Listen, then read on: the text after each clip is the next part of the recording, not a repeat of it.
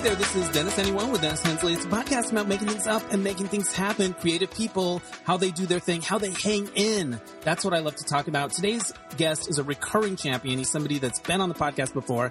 Sam Pancake. He is a actor and a writer, and he's got a really fun show coming up called Pancakes from the Edge.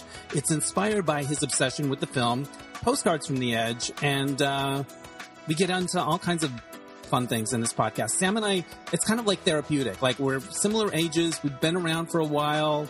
Uh, he's more on the actor track. I'm more on the writer track. We commiserate a fair amount. So, um, buckle up. We get into a lot of stuff. But before we get to that, I want to remind you that you can become a subscriber to DNR Studios and get these episodes two days early. And that's also a way of showing support to the show. Uh, you get my show and you get a bunch of other great shows that are part of the network. So you can learn about that at dnrstudios.com. And now here is the interview with Sam Pancake.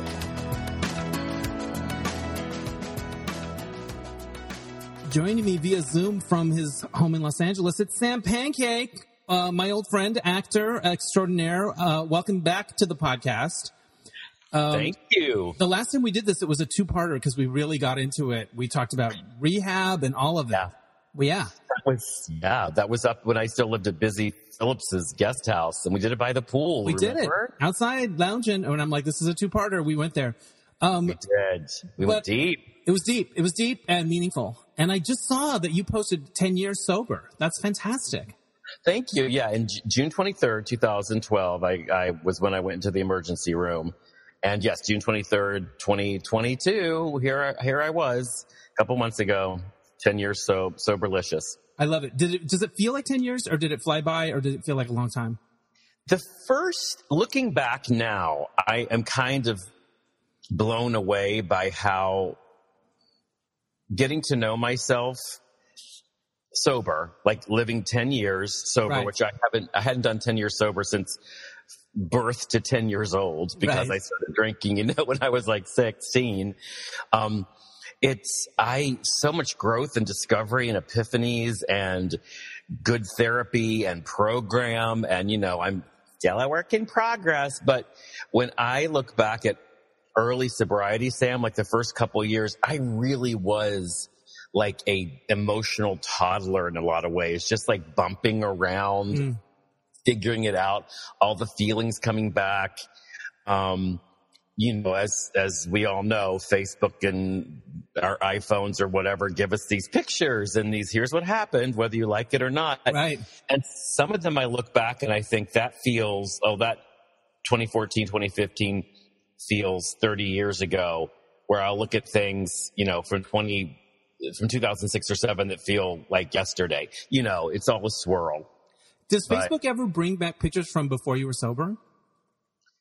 Yes, yes. They don't do a lot of pictures of me, but they do like, uh, you know, cause I, uh, uh, yes. I remember that party or I remember that, oh, I remember the next day after that or whatever. Yeah. It's so interesting, yeah. right? Memory and nostalgia and social media and all of it coming together. But, uh, and how that was altered by, you know, COVID and whatever happened in the last two and a half years. Yeah. Which put even more of a time inside a blender, which in a way I'm, I'm grateful for because, I mean, I tend to bright side everything and be super optimistic and to a disgusting degree because as I say, if I wasn't, I'd have jumped off the bridge a long time ago. you have to be. I, I, I, I was, I was sort of thinking about going and updating my dating apps and saying I'm looking for an optimist because I really feel like that is oh. like that that's really kind of like a key thing I think for me now. Yeah, it wasn't always, but me I too.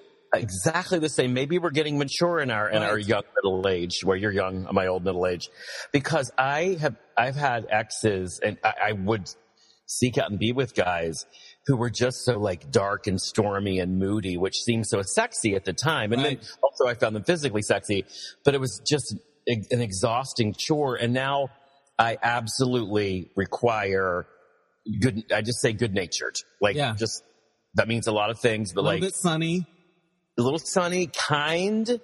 Yeah. Um, and um, affectionate. It doesn't even have to be. I'm, I'm not super PDA, having the background I had, but like just yeah, does it roll out of bed like, oh, everything sucks and this, everything's worthless? And like, I don't need that to be around that anymore. I don't want to be around that anymore. Yeah.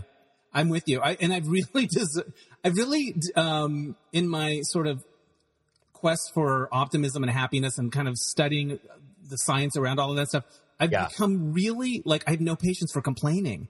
I re- yeah. like in a way that almost is like not sunny. Like I want to shut it down. like it's almost like I, it's, uh, uh, yeah. So it's something I'm looking at now. Like I, I want to say to certain people in my life, I don't enjoy complaining. But I feel like the record would scratch in the space time continuum. I feel like something would crack open if I actually, if I actually said that out loud. Cause people would be like, you seem to have checked out a little bit or like whatever. And yeah, I don't know. This is something I'm it's dealing with. funny. Well, as recently. as comedy people and creative people, and you're a writer and you write comedy, and you you're I mean you're not a stand up, but you're a comedic person to me. Uh, and I, I'm just saying that in terms of like there's something like when I've tried to stand up for storytelling, a lot of that comedy comes from complaining or yeah sharing observe you know funny, dark observations with other people. And I realize that I have some friendships that I've had to, I'm in the process or I've already started or completed steering them into like let's just not sit and bitch at each other about life for two hours right sometimes. i need that script i feel like i need the script sometimes with just certain people that i see from here here to there me too but, but me you know too. like sometimes when you're in a restaurant and somebody will come in and they'll give you a card that says i'm deaf and i'm whatever. Yes. I feel like I just I don't like complaining. Here's the card. I don't Absolutely. know. I feel like I I feel like it's sort of like I don't know. I just don't. Uh, it doesn't enjoy, serve you anymore. enjoy it anymore. Yeah. Yeah. It's interesting. Absolutely. Yeah. Um, Plus, what does it get us? You know, yeah. it's it's it's good to vent. It's great to, to friends, but I I found myself, especially after I got sober, first of all, I, I, got rid of some of some people like faded out of my life that were nothing but dark clouds of negative energy who were of an age over 50, let's say, to like get your shit together, get in therapy, get in program, work on yourself. You're, you're, in, if you're doing nothing but complaining, look at your life. And if they this one person I'm thinking of didn't want to do any of that. Just wanted to to wallow and slop around in the mud hole of their misery. And I'm like, I gotta go. Bye. I can't be around that shit. Right. Um, and I have had to just, you know, it's fun to vent for a while, but just, sure. but it's just, I don't want to be there either. I, I save it for my therapist. Yeah. you know, and it's, it's, it's good to have those close friends who, like I had two, uh, yesterday was a day where two jobs I was really close on, I didn't get them. And they weren't huge deals, but I would have loved to have done them. And usually at this age and this level of experience and the, or, or years clocks, you know, years, uh, mounted up in this show business career. I'm like, uh, I, get, I get over it. But for some reason yesterday I took it really hard and I found myself going into self pity.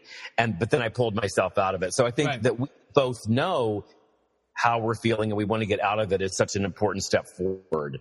And I think the next step though is, which is harder for me, is being around the, the funny, bitty, humorous complaining because it's so easy for me to jump into that and not jumping into it. Mm. That's the challenge. Yeah. Yeah. No, cause there, there is a lot of that in comedy. It's part of it. Yes. Yeah. Um, how, I think if I were to talk to young people about pursuing anything in entertainment, I would say figure out how to deal with disappointment. Have a toolkit. Yes. That's the name of the game, right? What have you learned about that? It's I, I've learned. I feel like it's my the thesis of my life. I, I have come to that realization in the last few years, where once I I learned early on that you know I, I was told I didn't embody it, but I knew that I should work on not being attached to the results. Right. And I'm talking about auditioning, or writing something and submitting it or going up on stage and trying, excuse me, trying to be funny. Do it for the love of the game and the creativity and what you're learning about yourself. And hopefully just, I mean, my goal is to like spread joy and laughter through entertainment, storytelling, comedy or whatever. And you got to go forward and do that without being attached to the results. That also goes for dating. They might not like you back, but that has been the like I said, the leitmotif of my, my life lesson, I think has been like to quickly recover from disappointment. And I'm glad you said disappointment because again, yesterday I was, I had therapy yesterday luckily after this sad, this, this, you know, dumb, whatever, who cares? Welcome to showbiz kid. But like, meh, I went to therapy. I was like sad about these things. And he was like, my therapist said, you know, it's the rejection. And I always say this, I don't feel like it's re- rejection feels like the wrong word to me. No. Because rejection is like, I would feel rejected if like, I got cast, you're, you know, you're in the show, you're at the table read, and you get fired. That's, luckily not really happened to me. It happens to actors all the time. It's not, it's nothing personal usually. It just is the creative collaboration of things. It's just not working. That to me feels like rejection. Auditioning, you know, throwing my hat in the ring and then being told you're on the short list or you're on a veil and then you don't get it. That feels like we love you still, you, because you all, we all know in show business how hard it is to get any little job, let alone make a living at this. So I can't, label it rejection No. that way, but disappointment is what it is. Yeah, because you don't get to do the thing. It's Yeah, not, you don't it's not that. I feel like I'm I'm shitty and I'm not ugly and I'm the Right. It's more like, oh, I don't get to do the thing. Yes, with the people and the money and the Yes. fun. Yes. And the, I just, I get to do the job I love. That's my thing now where I used to be much more like, I want to be recognized and I want to, you know, I, I always wanted to be an actor and sometimes for the wrong reasons. And a lot of it was my background of like, I was this little closeted gay kid who felt bullied and never listened to and, and was, can never be myself. And now I want people to know who I am. I want my voice to be heard and Right. recognized. And great. And I've had enough little tastes of, of the sweet nectar of semi-celebrity and, you know, I still, I'm calling this podcast the sweet nectar of semi-celebrity. ah, drizzled over a pancake. Sorry, I even said that, no, but you shouldn't true. be. It's good.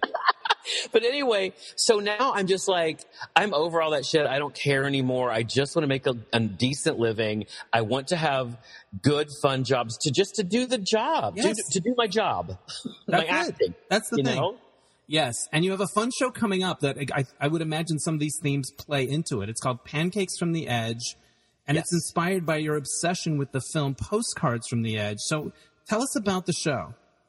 So I have always loved this movie, Postcards from the Edge, which most, I think many of your listeners will know because it's sort of a, it's not one of the, I, to me, it's one of the biggest like gay iconic movies, even though it has nothing to do with gay people. Right. But it is Shirley MacLaine and Meryl Streep. It's written by Carrie Fisher, based on her life with her mother, Debbie Reynolds. It's directed by Mike Nichols. It has this amazing cast. And I, when I first saw it in the theater in 1990, I just like, went back and saw it again and before the days of streaming or even you know having the vhs or the dvd right away i was like trying to memorize it. And it resonated with me very deeply. It's about an actress who's get, who goes into rehab and gets out of rehab and tries to rebuild her life with her very famous um, musical comedy celebrity movie star mother. The daughter's also an actress. It's meryl and, and shirley. And i just you know i back then was when Mike, i got my first jobs in 1990 i was like opening the door to showbiz and i didn't realize later in my life i would end up with a drug problem and in rehab and everything. So many things that happened in that movie happened in my life. And I can't even describe or explain exactly why I'm why I love it so much, but I just do. And it's a movie I always wanted to be a part of. Just like I think back then and now, I want to be a part of like the rich tapestry of Hollywood history and movie stardom and all that fun, sparkly stuff I just, you know, was enthralled by as a child and a young person before I saw the bitter backside of all of it as we have now. But anyway, blah, blah, blah. I did these videos where I, these lip syncing videos Yeah, they were scenes in the movie. Yeah, thanks. In 2020. And they really kind of went viral and some of them really took off. And then when we came out of everything, I'm like, I want to do a show about postcards from the edge. I don't know what it is. At one deg- at one point, I was like, I want me and Drew Droege to do it. I don't know who would play who, or we switch off, but like one of us Shirley Doris and one of us is Suzanne Meryl. But then I was like, oh, I'll just uh, I'll do the lip sync things. Great. And then, so what happened? What this show is, and pardon my long rambling description. I promise the show is more succinct. It's just characters and then a story in, loosely inspired by the movie. And it's directed by my friend Tom DeTrinis, who has really helped me shape the thing. It's three different characters who are all, to a degree, performers. There's an, there's, I, I created this character named Viviana Wing, who's like a Faye Dunaway, Shirley MacLaine, um, little bit of Elaine Stritch, a little bit like one of the old showbiz goddesses being interviewed at a Turner Classic Movie Film Festival and reading from her autobiography, which I've written. Amazing. And then she does, and then what I do is, and anyone hearing this, I hope you'll, you, you can come up with a good title after, cause she's such a diva. She's very Faye Dunaway. And, um, after she reads from her autobiography, she says to the audience, give me a title from one of my movies and I will do a monologue from it. So they, anyone throws, you know, like, strawberries for Helen or whatever. Right. And I'm like, 1956, I played Layla Degree and she was a, a, a milkmaid on a farm. And then I'll do the thing. So because I love improvising crazy lady monologue, Right. So you improvise a monologue in this show. Yeah. Wow. Yes. I do three of those. And then I do another another sketch of a woman auditioning for who's a very a woman inappropriately auditioning for Who's Afraid of Virginia Woolf. and then the third character I came up with, I wanted to do something that was sort of and I love him, and I say this with adoration.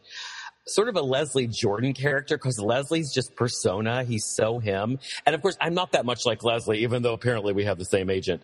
But I, I, I spun this like sassy southern character guy not that i'm not one already um, as this young this this man who who um, is one of these people who he's a medium and the angels talk to him and give him messages for people in the audience so in that scene i come and it's as if the audience is this small town i don't i don't i, I learned when i was developing the show I wasn't going to use the real people in the room and say, you know, hey, friend of mine, this character says that you're going to, you know, win the lottery or whatever. So I make everyone characters in the town and I go around and get, and the angels come through me. And, and then the last one, I tell a story about like when I dug deep to realize what this movie meant to me, how it all came together. And that's like the personal story I tell. And that's, that's also kind of uh, my own tale of showbiz survival and, you know, I'm Still Here, which is in the Sondheim song from Follies, which is also in Postcards from the Edge. And I did a little version of my own little version of I'm Still Here. So that's oh, I love it. So it's, Thank you. I thought it was going to be sort of like more of an analysis of the movie and kind of jokey. This sounds like it's it's deeper and uh, the the movie's sort of a point of departure for these other It explorations. is, and I need to be more clear about that in the marketing. I mean, I'm doing all this on my own. I'm not. Yes. A, I'm not a producer per se. I'm not a marketing professional. I've had so much great help from from friends. But it's one of these shows where you kind of like, and Tom DeTrinis and I, when he was helping, when he directed it, was helping me. He was like, "We'll find the shape of this." So it's characters loosely based on the movie, and the videos that I did are in between. That was another thing. I Yeah, just shame. 'cause I think people remember the videos. That's why I Good. assumed it's going to be more like that. Yeah. Yeah, yeah. So the video videos are interstitial to these characters, and then there's something that pulls it all together at the end. I love it. Did you ever meet any of the postcard principals in life? Shirley, um, Shirley? Meryl, uh, Carrie, Debbie. Like, did you have brushes with them? I, I remember, I'll never forget seeing Debbie Reynolds being interviewed at the Egyptian before a uh, interview, before the screening of Singing in the Rain. This wasn't too, it was like, it wasn't too long before she passed. It was maybe like, no, maybe about 10 years. And she was so, Shirley MacLaine plays the character Doris Mann based on Debbie Reynolds in Postcards from the Edge. And some of the, literally the lines that Doris Mann's character says come out of Debbie's mouth, came out of Debbie's mouth at the screening. I've also seen her at another screening at the Bowl. I've never met her. I came this close to meeting Carrie on the red carpet. My friends wrote that one of those sorority row movies, the one that she was in. Yeah. And I am still kicking myself for not going out. I easily could have introduced myself. Shirley I've met twice and had interesting encounters with. Yeah. Um, uh, one was at this a table read for a movie my friend wrote that never happened that Shirley kind of commissioned him to do. And this is a whole other story for a whole other show, but I was at this table read playing the minor parts along with Betty White, Shirley MacLaine, Richard Dreyfuss, Damon Wayans, Eddie Griffin, Tanya Pinkham, Tonya Pinkins, uh, Kevin Chamberlin, four-time, I don't know if you know Kevin, like Yeah. one of our pals, four-time Tony nominee. It was an amazing afternoon, and Richard Dreyfuss was a half an hour late, and Shirley let him have it. It was a day I'll never forget. See, that feels like just a few days ago, whereas, you know, yesterday feels a long time ago. wow. And the project never came to fruition. It never came to fruition, sadly. Wow. Was she sensational in the reading? Was she like, oh my god? Were you kind of, or were they like, oh, these are just actors that are good, or was there something special about her? It was interesting to be in the room because it was it was at Mike it was at whatever Mike the producer Mike Medavoy it was at his offices I remember that and it wasn't a very big room it was like a conference room and because Dreyfuss was in half at least half an hour late we were just sitting around talking and I don't know if you know this about Shirley but I, I learned a few times she doesn't like small talk no small talk for Shirley Right. so she'll get right into it. I also had an experience where I was at a benefit once when it was during, it was not long after when we did Love Spring International together, Yes. which Dennis 2005, 2006, I think. Yeah. Except this was at six or seven when Wendy and I were asked to go to a benefit and Shirley, they're honoring Shirley and Jennifer Lewis gave Shirley the award. Um, and I remember Jane, I think Jane, it was like the Love Spring crew. Jane was there and Plot, Lynch and Plotnick were there and Wendy, McLendon-Covey. And Wendy and I, for some reason, and her husband Greg, I got taken to meet Shirley at once. And we were like, oh, it's so nice to meet you, Miss MacLaine, da da da da. And I was like, I was terrified to meet you there. She's like, what's terrifying about me? Why were you terrified? Let's talk about that. And I was like, oh, um, well, and we were just like at the silent auction area having canapes and drinks, and she wanted to get super intense right away. Right. Um, and I just remember bubbling, just like stammering and stuttering, being like, "Well, you know, I love you so much, and I love your movies." And she's like, "Mm-hmm, mm-hmm," and it, it was, it, she was, she's a formidable figure. Yes. and I'm glad she's still working. I was so happy to see her on Only Murders in the Building. Delightful. Yeah, she's still with us. I forgot about Love Spring until you just said that. Like I hadn't thought about it in a while. What's your favorite memory of that show? It was a dating. Sh- it was a comedy about a dating service in Tarzana, and Yeah. uh, I, I got to be one of the writers on it, along with Guy Shalem, who created it, and uh, Jack Plotnick was in it, Jennifer Plotnick. Jane Lynch, Wendy McLendon. The funniest, someone posted something recently, and I was like, "Oh, someone, you know, every once in a while people will post stuff from shows you did, and like, you're in this." I'm like, I know.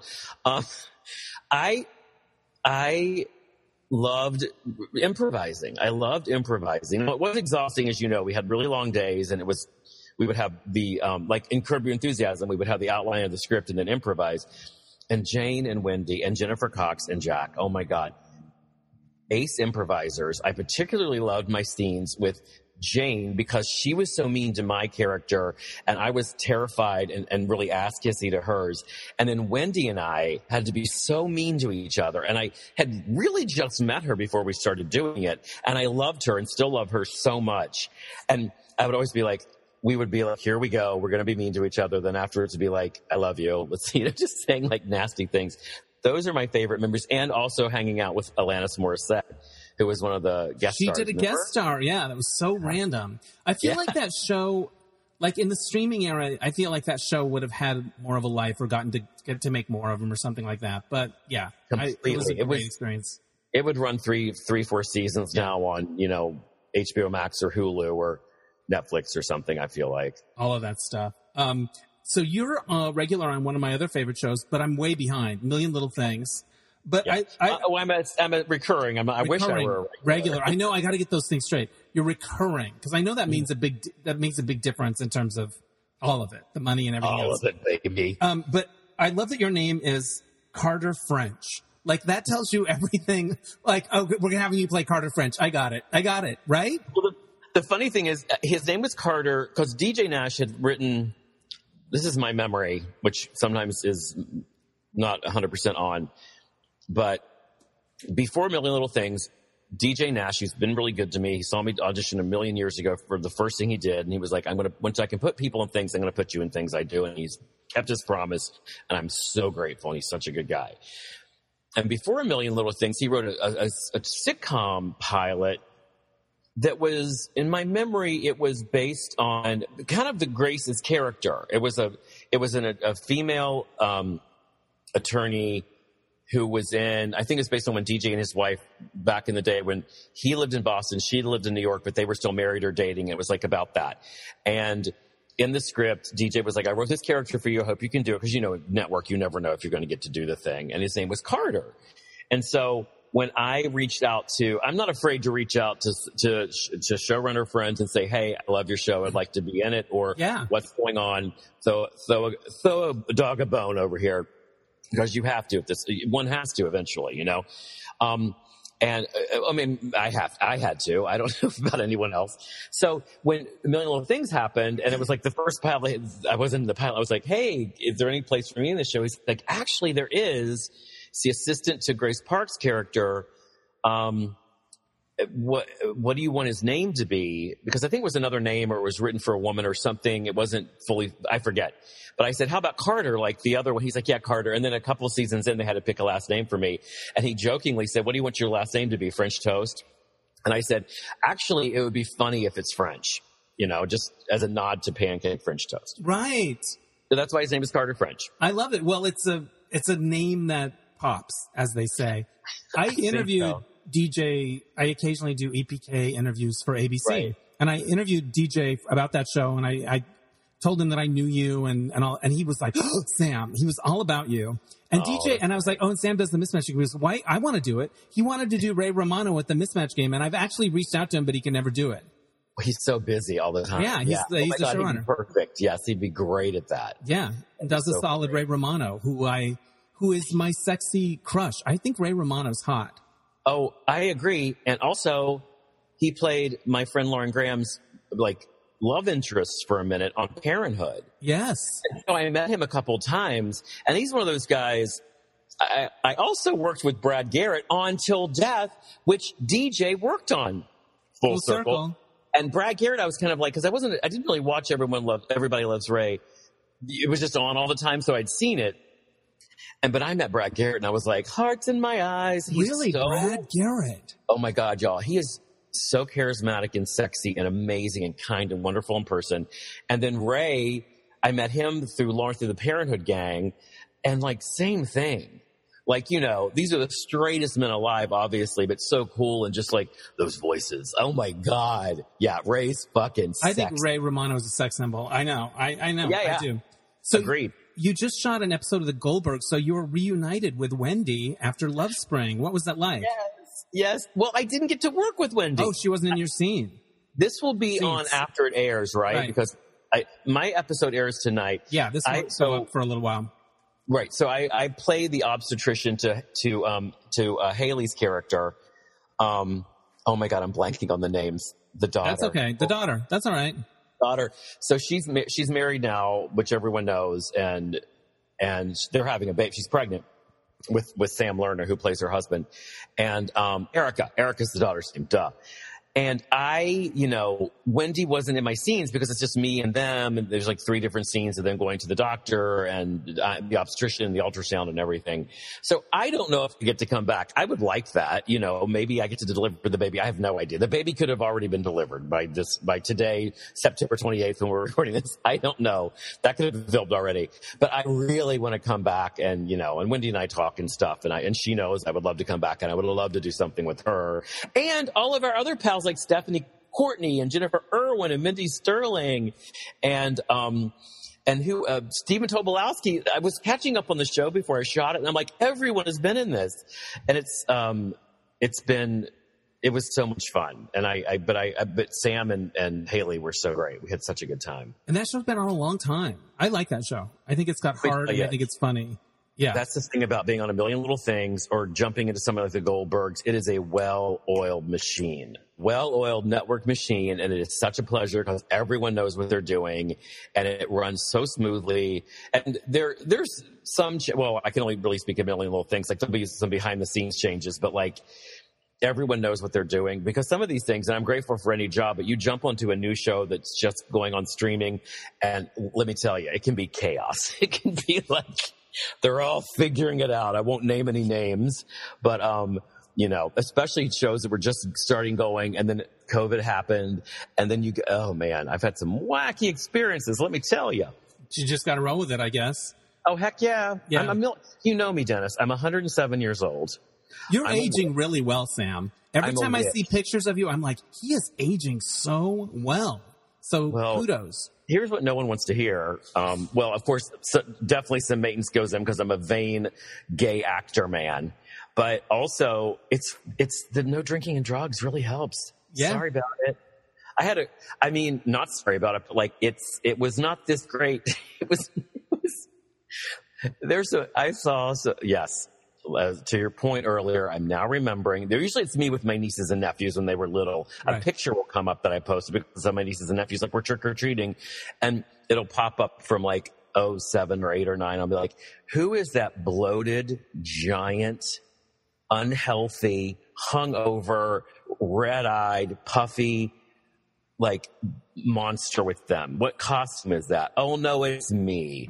it's just slightly drunk at Halloween, super hungover from the prior night's cocaine and vodka, Uncle Sam with the children. There it is, though. There it is. Uh, you could do another show about that stuff. Um, I, yes. Yeah. now I you've could. got a movie that you made uh, with Chris Pine, the delicious Chris Pine. Oh my God. What is it? Oh my God. Okay. So, you know, I can't, obviously can't tell a short story. I'm trying. yeah, go ahead. So the movie's called Pool Man. It was written by Chris Pine and his writing partner Ian Gotler. Chris stars in it and Chris directed it. Is he the And- pool man? He's the pool man, Oh my gosh. honey. Say no more. Honey. Chris Chris Pine is the pool man. I'm buying a ticket. It, thank you. How short are the shorts? Not short Well, I enough. did, the one he had someone who came to Golden Girls, and Yeah. I I can tell you they were pretty short. okay, good. It's all uh, talk about. Oh my God, he's so just. He's the whole thing. The kindness, the coolness, the like, just hot without being remotely obnoxious. Of course, I've only been around him three times now. That's all. Anyway, the movie is, it is, and I think I'm allowed to say all this because it's been on deadline. Also, Danny DeVito, Annette Bening, Wanda DeWise, Jennifer Jason Leigh, Stephen Tobolowsky, who I'd, who I'd done Will and Grace with a million years ago. And it's, Chris's character gets, it's kind of a modern day Chinatown. His character, like in, in a sunsplash kind of neo noir current day LA, his character gets involved with political corruption in LA. And one of the scenes takes place at the Golden Girls Live, which at the, at the Cavern Club, but we shot it at Clifton's Cafeteria downtown in that giant room with the so big it's, set in the present day, and this noir story takes his character to a Golden Girls live show. Yes. I'm not going to say much more than that. But- it we it came to be that Ian, his Chris's writing partner, had seen us. A friend took him. He watched the live streams over um, COVID, and then he, I guess he never seen Golden Girls before. He said, "I binged all seasons of Golden Girls over COVID." And I said to Chris, "We have to put them in this movie." So we are in the movie. The, And the, then the, when we the same people that do the, the live show. It's not they the same. I, I'm not going to give too much away, Okay. but at least three of us, including Okay. definitely me. Um, just because of the way, because one of the characters in the movie is also plays one of the Golden Girls in this story. I got you. Okay. So, um, I'm blank. Oh, so, I, so we knew in August we were doing the Golden Girls Live episode where Burt Reynolds shows up at the end. Yeah. Um, which it, real Burt Reynolds comes in. So we're asking our friends to do, you know, celebrity friends to do like a cameo. Speaking of Stephanie Courtney, Flo from Progressive was one of them. Right. So you never know who's going to show up at the door as an audience. Exactly. So when we were shooting in Ju- in July, I said to my other Golden Girls, uh, I was like, if Chris is cool and the vibe is right, and I'm going to ask him if he'll be Burt Reynolds. I don't give a shit anymore. So afterwards, he and Ian, his writing partner, were so nice and kind. They were, thank you so much. One thing led to another. And I said, hey, we're, do you want to come play Burt Reynolds? We're doing the one where Burt Reynolds shows up at the end. And Chris was like, sure. And you, m- movie stars are busy. Movie stars can say a lot of things and then their assistants Yeah. Call my person and uh, Shut you uh, down. Yeah. Yeah. yeah. honey, long story short, it all happened. Chris fucking Pine showed up at seven o'clock on Sunday, the, the whatever it was, 8th of August, like the day after his birthday. Just like, hey guys, where do I change? Hey, everyone. Knew all his lines, were He was off perfect. book. Off book completely. Did a great job. It was literally one week before all that "Don't Worry, Darling" Yeah. mishegas, um, which was people were doing these memes and shit. It was he was just amazing. He changed with us in the dressing room back there. He brought his own wardrobe. He was just he came alone. And so he Ian, the writing partner, came to watch, it, and I think he had friends come to watch. But like he was just like, "Hey guys, just I'm here for the the show. I'm here. I'm just like Yeah. I'm just like you. I'm just changing Like, in the I have it on alley or whatever it is. right? You know the you know the conditions in these small theaters. I So it love was a dream. It was a dream. Did the audience lose their mind? Like, is that Chris Pine? They couldn't hand some. I had there were four friends I had who got because that night was already sold out. But then we released more tickets. I had four friends. I was like, Chris is going to be there that night. I didn't tell anyone else. Maybe a couple other people, but they knew, and they were just like people at first couldn't put it together. And he came in because his hair is really long now. yeah. or it was then. And you know, I guess it was at that premiere too. Anyway, people when they they lost their they eventually because it's the, at the very end and he's only on stage for like four or five lines, but then at the end when they announce all the names, it's like Chris Pine, it's Burt Reynolds. People, that's when they really lost their shit because I think before that people were like, "What the fuck is going on?" and he even sat and watched the show in the special chair we had for the celebrity Burts. Yeah. So I think some people kind of clocked it, but like it was it was crazy. It was people, and then he just like you know so great, so cool, thanked us, slipped out through the back door and into the and into the night. And into the night. So, but afterwards, he was like, guys, that was fun. I'm glad. Yeah, I'm glad. yeah, I, he was, fine." great. He was great. Um, He was just a dream. this is something that I want to talk to you about is the way your Hollywood career intersects with the shows that you do for fun and you make some money on the Golden Girls live stuff, the mismatch game, the Casita del Campo stuff. How do they complement each other or exist concurrently or, or not? It's I a lot of the things I've written, um, the, the the solo shows, which even this post Pancakes from the Edge, my friend Casey's in it too, as smaller parts, like supporting parts. So it's not a true solo show. But the solo shows I've done, it's just me talking autobiographically. I've some of them have started because I needed wanted to make a little extra money, but then also I was like, I want I tell my stories to people about either my crazy, wacky way I grew up with a little pancake in West Virginia, or my last now 35 ish years as an out gay actor in Hollywood. And people are like, you should write a book, you should do a show. Well, as you well know, Dennis, sitting down and typing out a, a book is very tedious. Right. And, but, and I love to do, so I wrote them as shows. And so that's how I did them. And I have to, especially the one about my career, I have to keep kind of amending. I've done it a few different, I did it a before when I was still drinking version, which didn't touch on my drinking and drug problem because I wasn't ready to acknowledge I had one. And the version I've done after is mixes in like what I was really going through with drugs and alcohol in my personal life during doing and filming these different things. Um, they've, they've, they've complemented normal TV and regular TV and film work and that like I get to tell who I am. I like to talk about myself. I like to tell a story. Um, they've given me an outlet that, you know, just playing doctors and or wacky sidekicks or assistants on TV doesn't give you. The money's great, but you don't get to, you know, sing your soul to people. Um, and then Golden Girls has been, just been nice because people really enjoy it. We make cute money. And then, you know, this is the first time something's happened where someone put us in a movie and we are, I'll be honest with you, we're, we're, we had, the Cavern Club had to shut down for renovations in August. So we, a week before we opened had, that was another part of the wacky excitement this past August. We had to find a new theater in a week and the Lyric Hyperion came to our rescue.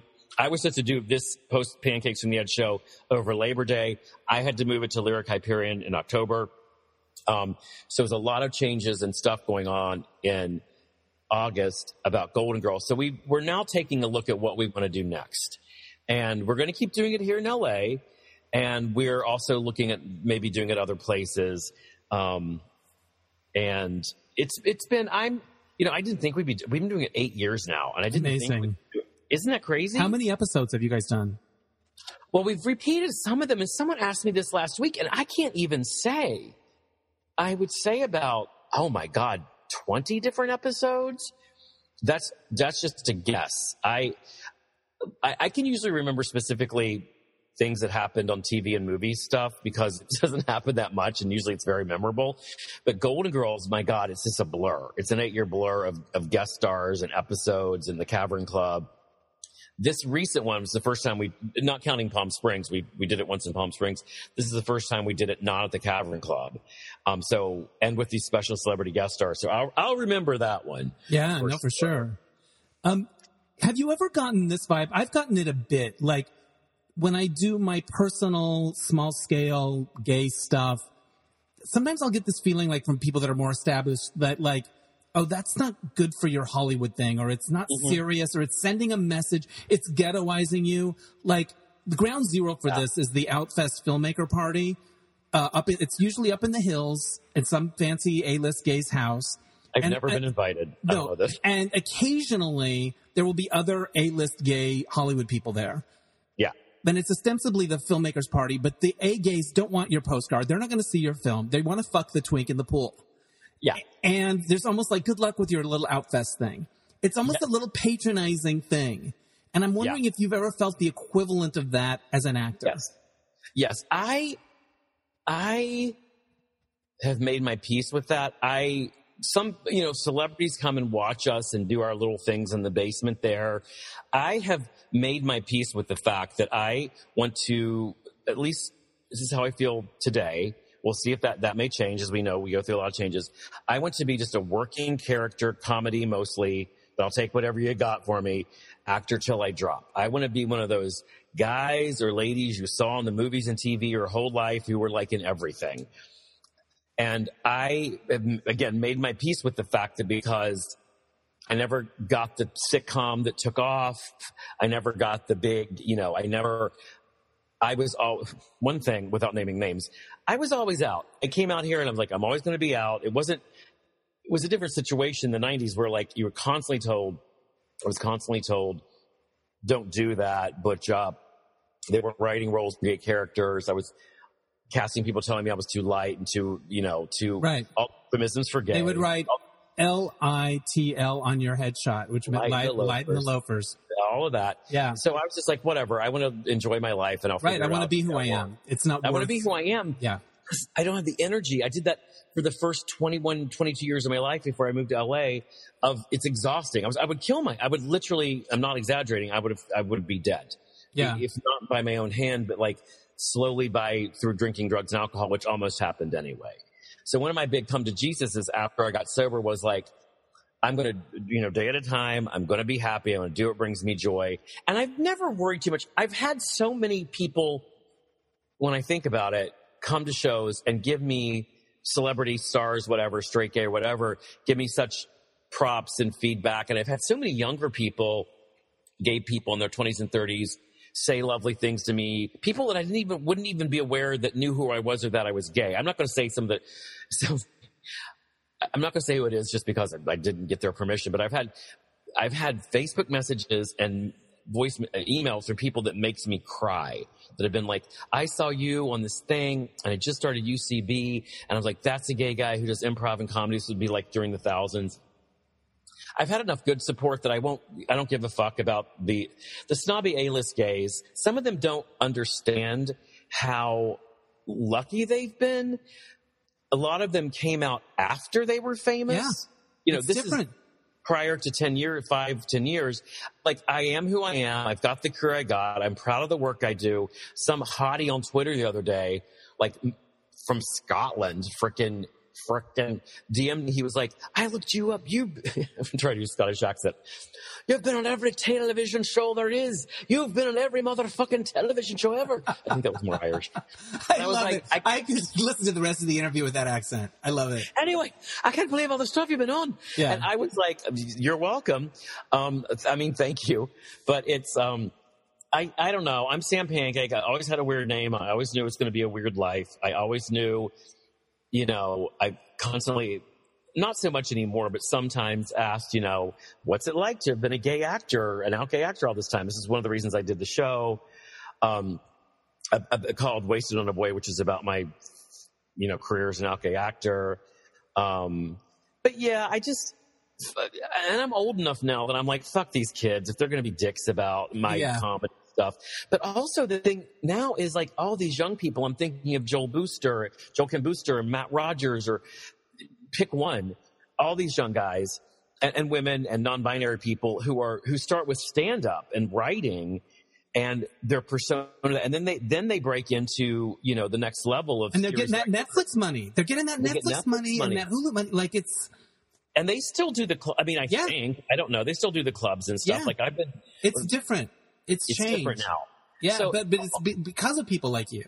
And yeah, yeah. And also the thing that something I well, I, I'm, I won't tell the story because I didn't get his permission, but never mind. Oh, I'm so titillated. I'm so titillated. Well, well, I won't say his name. There's an, there's an, a, a gay character actor, one of the very few LA guy. The other thing about me was uh, me coming up, there weren't any older gay actors and out performers and comedians that could be my role models. And there just weren't because it was AIDS and people were dying or sick or they were in the closet. And I knew a couple of people and, and I didn't go to New York because I don't sing and dance. And there were those people there. But here, I kind of you felt I kind of felt like I was on my own. But there are a couple of older gay actors, a little bit older than me, who have been working, who you know. And I remember one of them saying to me, and he's a friend, he's been great to me. Not everyone has been, but whatever. Um, he said, I go to these fancy A-list gay parties with execs and agents and managers and stuff, all these like, or casting people. And he's like, they're so mean to me and they're so nasty. Why are they so mean? And I realized, this is him saying, he's like, I realized, oh, he's like, I have my little condo I bought. They have these mansions and they have these lives. Yeah. They clearly have quote unquote won. Why are they so mean? And then I realized all of them came out here to be actors. They were all gay men who came out here to be actors and they didn't get to do that and they wanted to do that. So they're rubbing their money, you know, they're, they're, uh, comforting themselves with their money and their houses and everything. He's like, I don't want all that. I'm happy being who I am. And that's how I feel. Right. And, and I'm like, yeah, I can name names of some of these older gay writers, producers, directors, behind the scenes people who've been so fucking nasty to me and many who have been great. Um, so that's one of my little missions. One of my missions in life is to be, to be, um, a good older gay, you know, as I'm aging. Well, I can't say I'm a role model or anything, obviously, but like come to me for for advice. I, would be happy to help. I do this to my kids. I have so many friends in their 20s and 30s, and I just try to you know be a good older brother that way. Um, I think it's important. So much has changed in this landscape, and it's kind of amazing. And I had something happen recently that I was watching. My my roommate was watching Grace and Frankie, and yeah. the scenes with Martin Sheen and Sam Waterston I found hilarious that they that they're playing I, just hilarious to see them oh. try to be gay or whatever like it's it's it used to be like oh they're so cool that they're doing it now i'm embarrassed for them and they're brilliant actors but i'm a little embarrassed like oh they're gonna be squinchy about it they're a little squinchy they're gonna be fussy you know what i'm not i don't know i've never sucked a dick but i can be fussy so i'm gonna do that i don't know there's something about when I you agree. look at those things they're a little they're a little scrunchy or they're it makes me laugh i'm like I don't, I'm not offended, but I watch those scenes and I laugh out loud at their, oh, look at the way he's putting his foot. That's so. You're laughing for the wrong reasons. Yeah. yes. Like, bless their hearts. Now, the next wave is like for the Grace and Frankie, for those of us in their 50s, when we're in our 70s or 80s, whatever, they'll be like the people, hopefully like me or our friend, Plotnick or whoever, Drew, Droege playing these, these roles, you know, Alec Mapa. Yes. Like, Get Victor Garber or whatever. You know? Yeah. And it's so, yeah, it's funny to me. My, the thing that makes me sit back and go, well, is when I see a, a, straight guy who I have worked with back in the day, in the thousands or whatever, who I knew were not like actively bullying homophobic, but definitely didn't want to like change in the same room. Like I was at a fitting once with this actor and they were like, for this series I was on, it wasn't Love Spring, obviously. Um, yeah, because there are no dressing rooms. like barely a folding chair in Canoga Park. But yeah. this, this like guy going, cause it was like at a fitting and they were like, oh guy, boys just go in that there and put these on, let's try these on really fast. It was like, and this straight guy went out of his way to go so far away from me to change. And I, clock, these guys don't, they might not understand that I understand what's going on because I've had to deal with it my whole fucking life.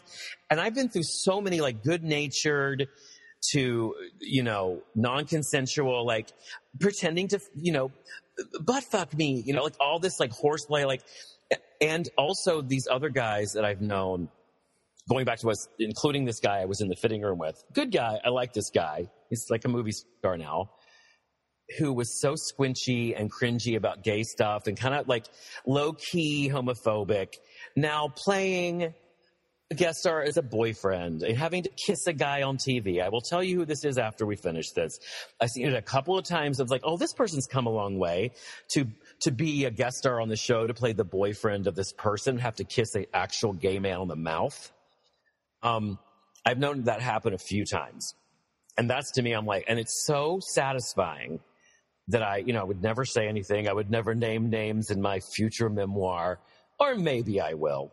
But it's just like, so just to say, we have come a really long way. Yeah. I mean, I watched Grace and Frankie when it first came out and I was fine with them. Like, I, good they got those great actors. And now yeah. I look at it and it makes me laugh. I make, I'm a little embarrassed. And so something shifted. Um, and yeah. I, yeah, it's just like, I think we used to be like, oh, let's get the gay, the straight actors can play the gay characters. That gives them credibility. Now it under, I think it undermines the project. I mean, it depends on the role, it depends on the actor, but as a general rule, it Completely. undermines the integrity and the creativity and it just feels weird.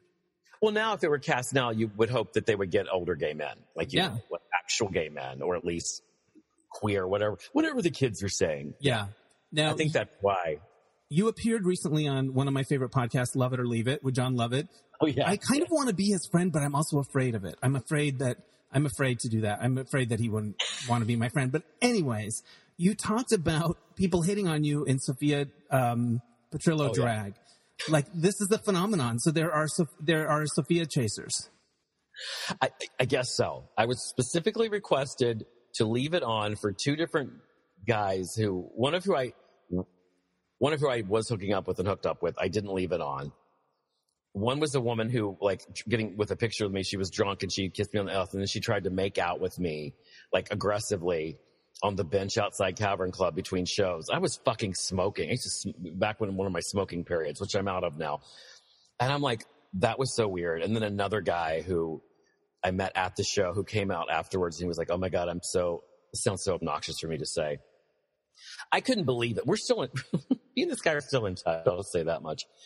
But I, he was like, Oh, I want to, can I tell this story? Yes, please he was like, I want to take, I want to go home with you now. I was like, I, I, it was the end of a very long Golden Girls run. This is right before COVID, before we knew about COVID.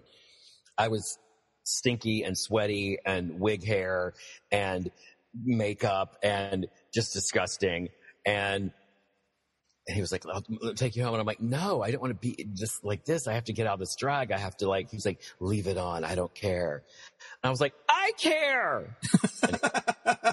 yeah he was ready. He needed it then. Yeah. Well, it's like it's got to be a two person experience, uh, right? Uh, unless there's money changing hands, I'm not above it. Right. Um, slide into my DMs if you want the the the sex worker Sophia Petrillo experience. Right. I don't.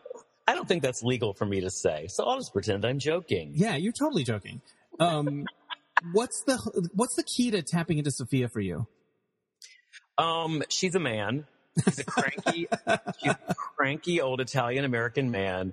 I remember when I first started it, uh, doing it, I was trying to find her because, as we know, Estelle is very one note, and Estelle just does that one thing. Yeah, and she's just kind of God bless her, and she was having her health problems even then. But it's very, she's just that little fire plug, solid, steady fire plug that's kind of grounding to the other three to a degree, you know. But that wasn't as much fun for me to play on stage when I'm up with the, the towering, and I mean that literally height wise because of high heels and they're men of Drew Droege, Sherry Vine, and Jackie Beat.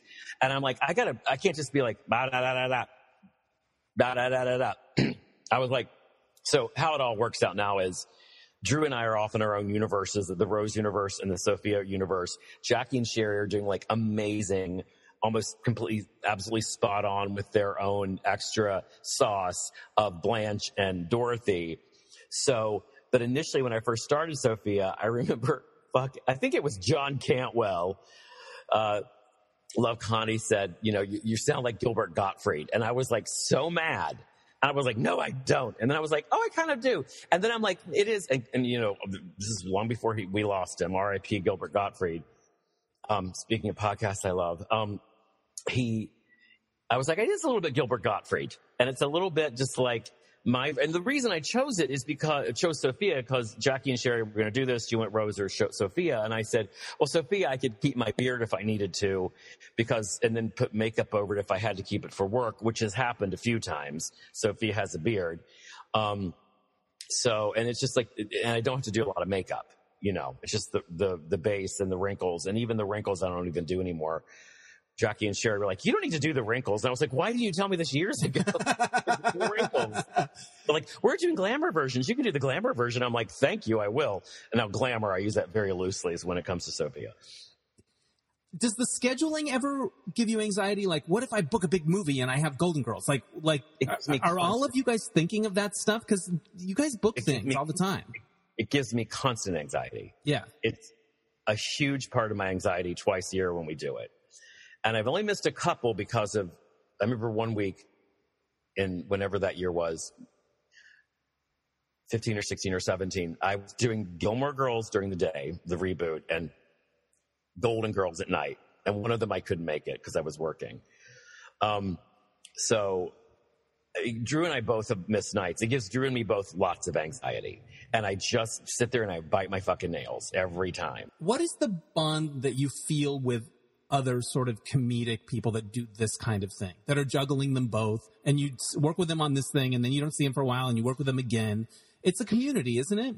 Absolutely. It's the shorthand. Like I just ran into uh, Tom Lenk, who we know and love and we've worked with. And, you know, especially since COVID, we don't see all the people we are used to seeing a lot. And like I ran into Tom at a party and it was perfect. It was so great to see him and reconnect with him. And, you know, we know we'll see each other again. And it's nice. That's the nice thing about age and having been here a while and having all this wonderful community is the shorthand of just, you know, Tom Lenk, Plotnick, um, Drew, obviously Drew and, and, these other people, I could just dive in tomorrow and do whatever we had to do. Danielle Gaither, Julie Brown, any of these, you know, any of the Mark, Mark Samuel, who I adore. I'm just, I'm thinking of mismatched people. Right, I know just like it's so great. You don't see them every day, and you like you don't have one doesn't have that energy anymore. One had when one was young. We're like, oh my god, I'll see you at the party on Thursday, and then we'll be at brunch on Sunday, and then we're all gonna go to the pool on Tuesday. Like when or when I would literally have a day job and go out to three different fucking things every night. yeah. One, there, what? No wonder I started doing speed. Well, what I've noticed uh, from mismatch is that it's not really competitive with each other. There seems, and they laugh at each other. Like there's never that there's never a weird vibe of like, ooh, somebody was mad because they got a big laugh. Or like it never felt, it never feels competitive, which is no, kind of awesome. That's so true. Yeah. That's so true. And also, I think part of it is not just our age and experience of all of us. And I don't know everyone that well. I mean, I'm talking about the people that I know, but we all pretty much know and love each other. And also, it's for charity, it's a benefit. Yeah. And I've always said about myself, where in, in this, and I've because I, am very competitive and I have a real, you know, I love to win, my version of winning. Um, because as I always say, you know, I've made my peace with the fact, like, I didn't move here from one stoplight in the entire county, West Virginia, and fight my, you know, the line from Valley of the Dolls. I can't think of it now. Um, that's you know Helen Lawson says it's like scrapping and fighting and swinging and the punches come right, left, and right, you know, left, right, and down the center. Um, getting beating my own drugs and pills and booze thing to to lay here and take a nap. I have a lot of energy. I'm still very competitive. I'm still at it. But I've always said I want to win like on stage, not that it's a competition, but what I mean is like I want to win, but I want all of us to win. I want everyone to go out there and be their absolute best, whether it's stand up or we're all doing Golden Girls together. We're all in an ensemble together, whether it's mismatch game. I want us all to win, you know, because it's one of those, it's one of, I know it's not a sport or a competition, but it's one of those situations and you can language it differently if you don't like the, my, the winning analogy. Sure. Like it's, it's something where we all win we can all win. We can all be number one. We can all be the best, you know. I love it. Um, have you decided who you're going to be at Mismatch Game? You're you're coming yes. up in October. Yes. Do you want to Here's announce it? Do. Okay. Yes. Okay. So here, do you want me to do it now? Yeah, do it. Well, I'm going to do because I'm shaving my beard for my shows on the 8th or 9th and I need to grow it back because I'm I'm supposed we'll see. I you know, I'm pinned for a million little things at the end of October. Hopefully I'll I'll get to do it. Sometimes that stuff changes. But I have to grow my beard back. So I'll have a little bit of a beard on the 8th and 9th. So I'm going to do old Lucy again because I can, I can cover it with makeup and do old Lucy. Gary, get the car. I love it. Bring me some more of the special water. So if you haven't seen it, guys, I do 1970s talk show Lucille Ball. Password Lucy. Password Lucy. Oh gosh, she was so she was on Password, and it was very memorable. Um, Yeah. Sam, tell people how they can see your show. Um, it's called Pancakes from the Edge. You can come to my Instagram. It's in my link tree. Tickets for Pancakes from the Edge. You can Google Pancakes from the Edge on Ticket Spice, and it's also at the Lyric Hyperion Theater. It's on their website. But the quickest thing to do is just come to my Instagram, the at the Sam Pancake. It's also in my Twitter bio, and it's also my Facebook page. Tickets are only twenty bucks, and um, it's it's it's cooking along with this ticket sale. So get some tickets now. Good. I need to take care of that. I love Ticket Spice. Ticket Spice. Ticket Spice. I know. It's so exciting. It's, It's the one we use now. We learned from Jackie Beat from Cavern Club. It's the one that we use now. it's the hot. It's the hot ticketing thing for the artists. Um, I see. the Monday afternoon movie is a fun thing that you do. Yes. It's a You need to podcast thing, right? One. Oh, let's do it. Yes. I was Yes. looking at your past recent ones. It's a podcast where you t- you talk about old kind of movies, seventies movies and stuff. There was such an obsession with teenage prostitutes in the seventies. I know. Well, the thing is, We were obsessed with teenage prostitutes. and who knew? I mean, I remember some of them, but not all of them. It is rough. So it's called Sam Pancake Presents the Monday Afternoon Movie, and I initially started just covering those 70s TV only. I just covered TV movies because other than my friend Amanda, who I've become friends with the one other person, Amanda Reyes in Austin, Texas, who's a professor of television at UT, and she does uh, made for TV ma- mayhem. It's only me and her covering TV movies. So, and she wrote an amazing book about it called "Are You in the House Alone," which is kind of my guidebook because I just wanted to do the horror movies from the seventies, like Trilogy of Terrors and Don't Be Afraid of the Dark, and all those great movies that I grew up seeing as a little kid that weren't available anywhere until on YouTube in the last like ten years. So I covered those. But then this last season, after many requests and just doing, I wanted to do a pivot to a teenage wasteland and jump into all the, and you're younger than me, I know. No, I don't think so. I'm older than you. Okay, I'll, I'll take it. Tomorrow's But my anyway, birthday. Happy birthday. Thank you. Uh, um, so these movies, when we were little in the 70s, oh my God. Dawn, Portrait of a Teenage Runaway, Alexander, The Other Side of Dawn, all about sex workers, Little Ladies of the Night, sex workers. And then these Linda Blair joints, Sarah T, Portrait of a Teenage Alcoholic, which I remember back then. I've covered that. I'm co- naming ones I've co- have covered or will cover on the podcast. And then this one, Born Innocent, which I am afraid to rewatch, in which Linda Blair, she's like 13 or 14. She goes to girls' reform school and she gets horribly, sadistically abused, including she gets raped by a broom handle. I didn't see this back in the day. I remember being the talk of the grade school. And I was talking to this young person, a buddy, comedian friend of mine on Instagram the other day. He was like, because I posted about Sweet Hostage, which is she gets kidnapped by our friend Martin Sheen, the aforementioned Martin Sheen, hot young Martin Sheen. And then she like he kidnaps her, and then they fall in love, obviously, because that's what happens, even though she's being held against her will non-consensually. And then, but he was like, "This movie sounds wild. It's crazy." I'm like, "Oh, that's nothing. Check out Born Innocent." Like, and this is stuff that was just eight o'clock on a Friday night with the family. Watch the teen prostitutes. And Alexander, the other side of Dawn, which is about the gay one, and I watched it for the first time. It's only available on DVD. I got hold of the DVD, and it's very gay. It's 1977 or 78 pre-AIDS, and Dennis, you should check it out. It's like it's all about they're- go to gay clubs and gay bars in LA in the 70s. And Yes. it's, real, it's crazy. It's real gay men. Like it was, and it's Leigh McCloskey who could not have been more. Oh, he's beautiful. angelic- oh my god, angelically beautiful. Still looks great. Hey, uh, someone pointed him out to he put me- sent me to him on Instagram. I mean, I'm, I'm Facebook. Check his Facebook out. He's doing great. Blonde, Um, right? Blonde and huh? Blondie. Like he was a blonde guy. blonde. He's a silver fox now, but he still looks fucking fantastic. He Yeah. lives, he's kind of crystal hippie, Topanga, granddad, loves his family, beautiful. And then Charlene Tilton, Diary of Teenage Hitchhiker. Again, someone get, gets horribly raped and abused. It's, cra- crazy. And then even the comedies like Little Darlings, Don't Let the Title God, Kill You, yes.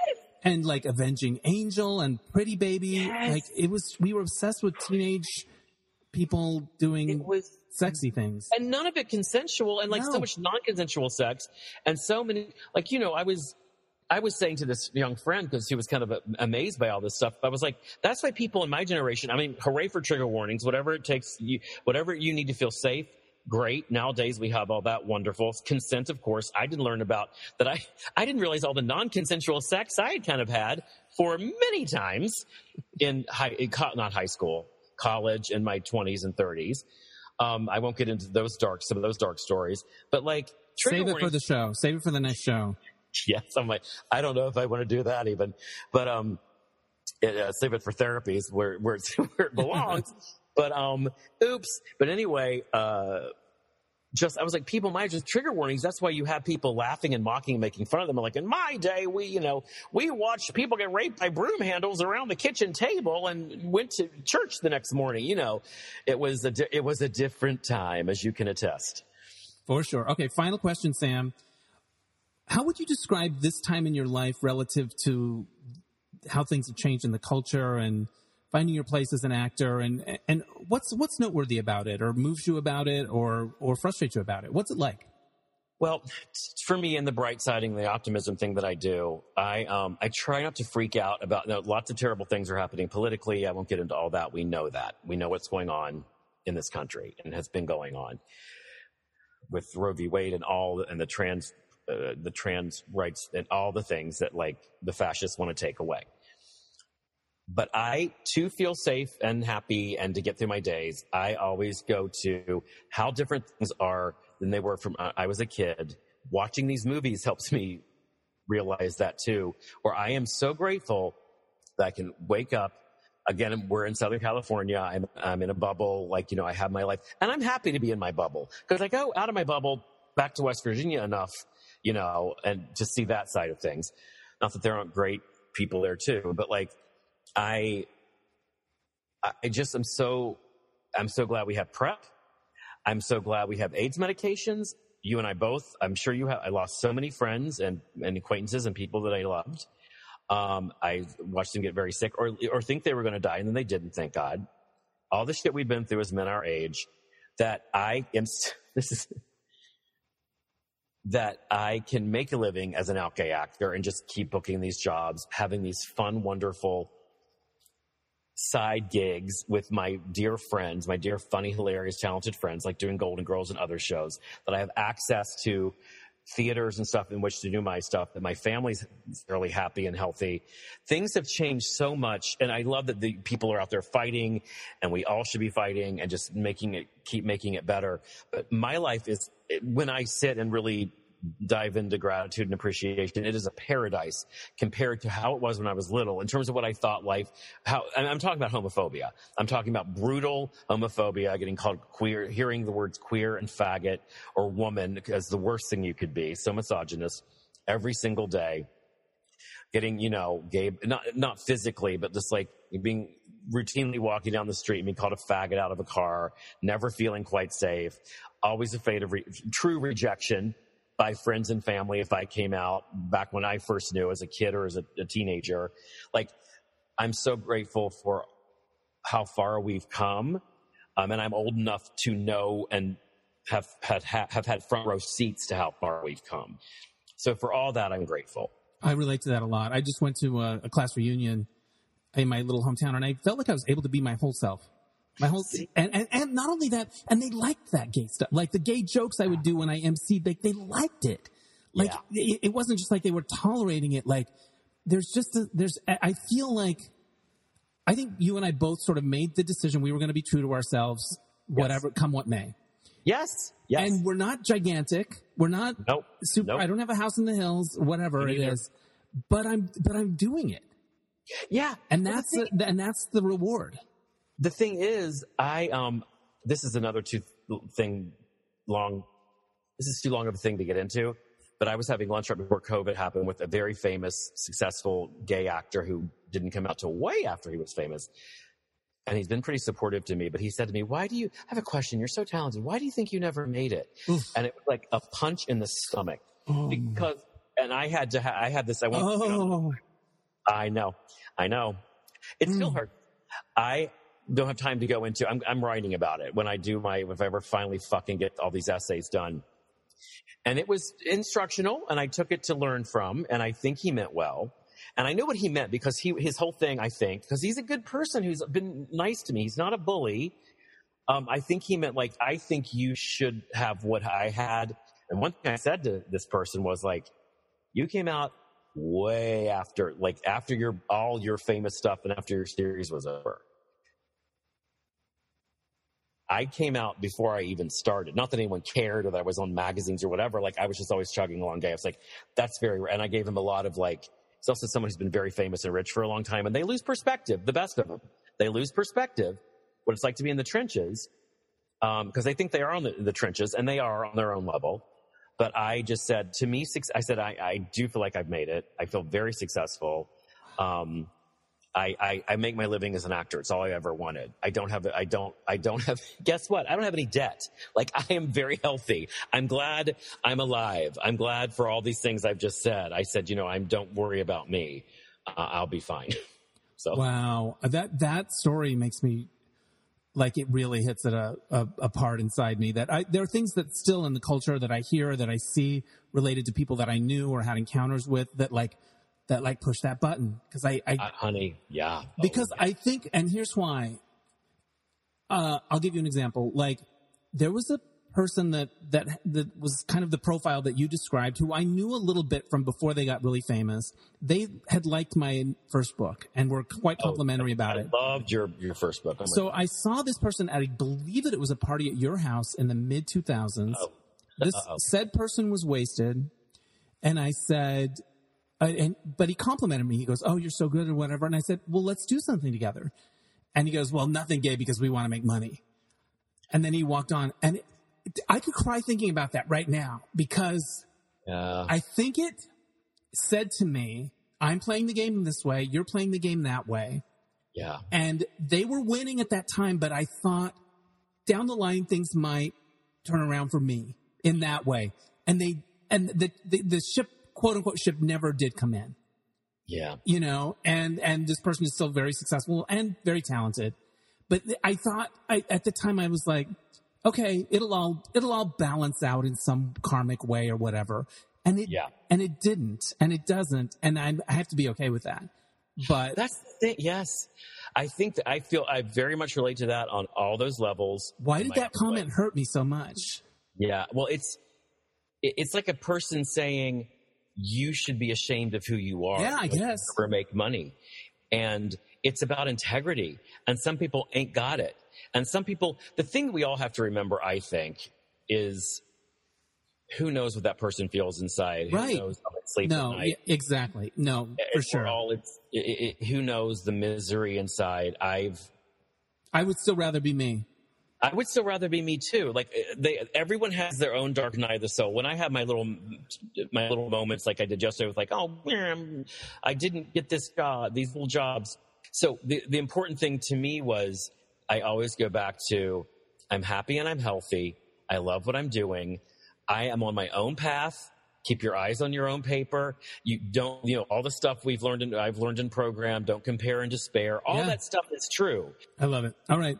I'm going to uh, let you go now, but here's one final question. Favorite line from Postcards from the Edge? Oh, how do I pick? Howdy's got worms. That just pops into my mind. That's Mary Wickes as the grandmother's. He tried, he punched me the other day when I was trying to put a clean pair of pajamas on him.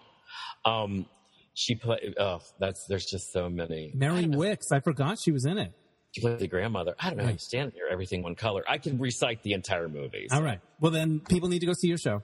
You, yeah. Sam, thank you so much. I appreciate it. And, um, I, I, always love our conversations. Me too. Thank and I look for forward to uh, Password Lucy. Yes, I'm excited. All right. Bye.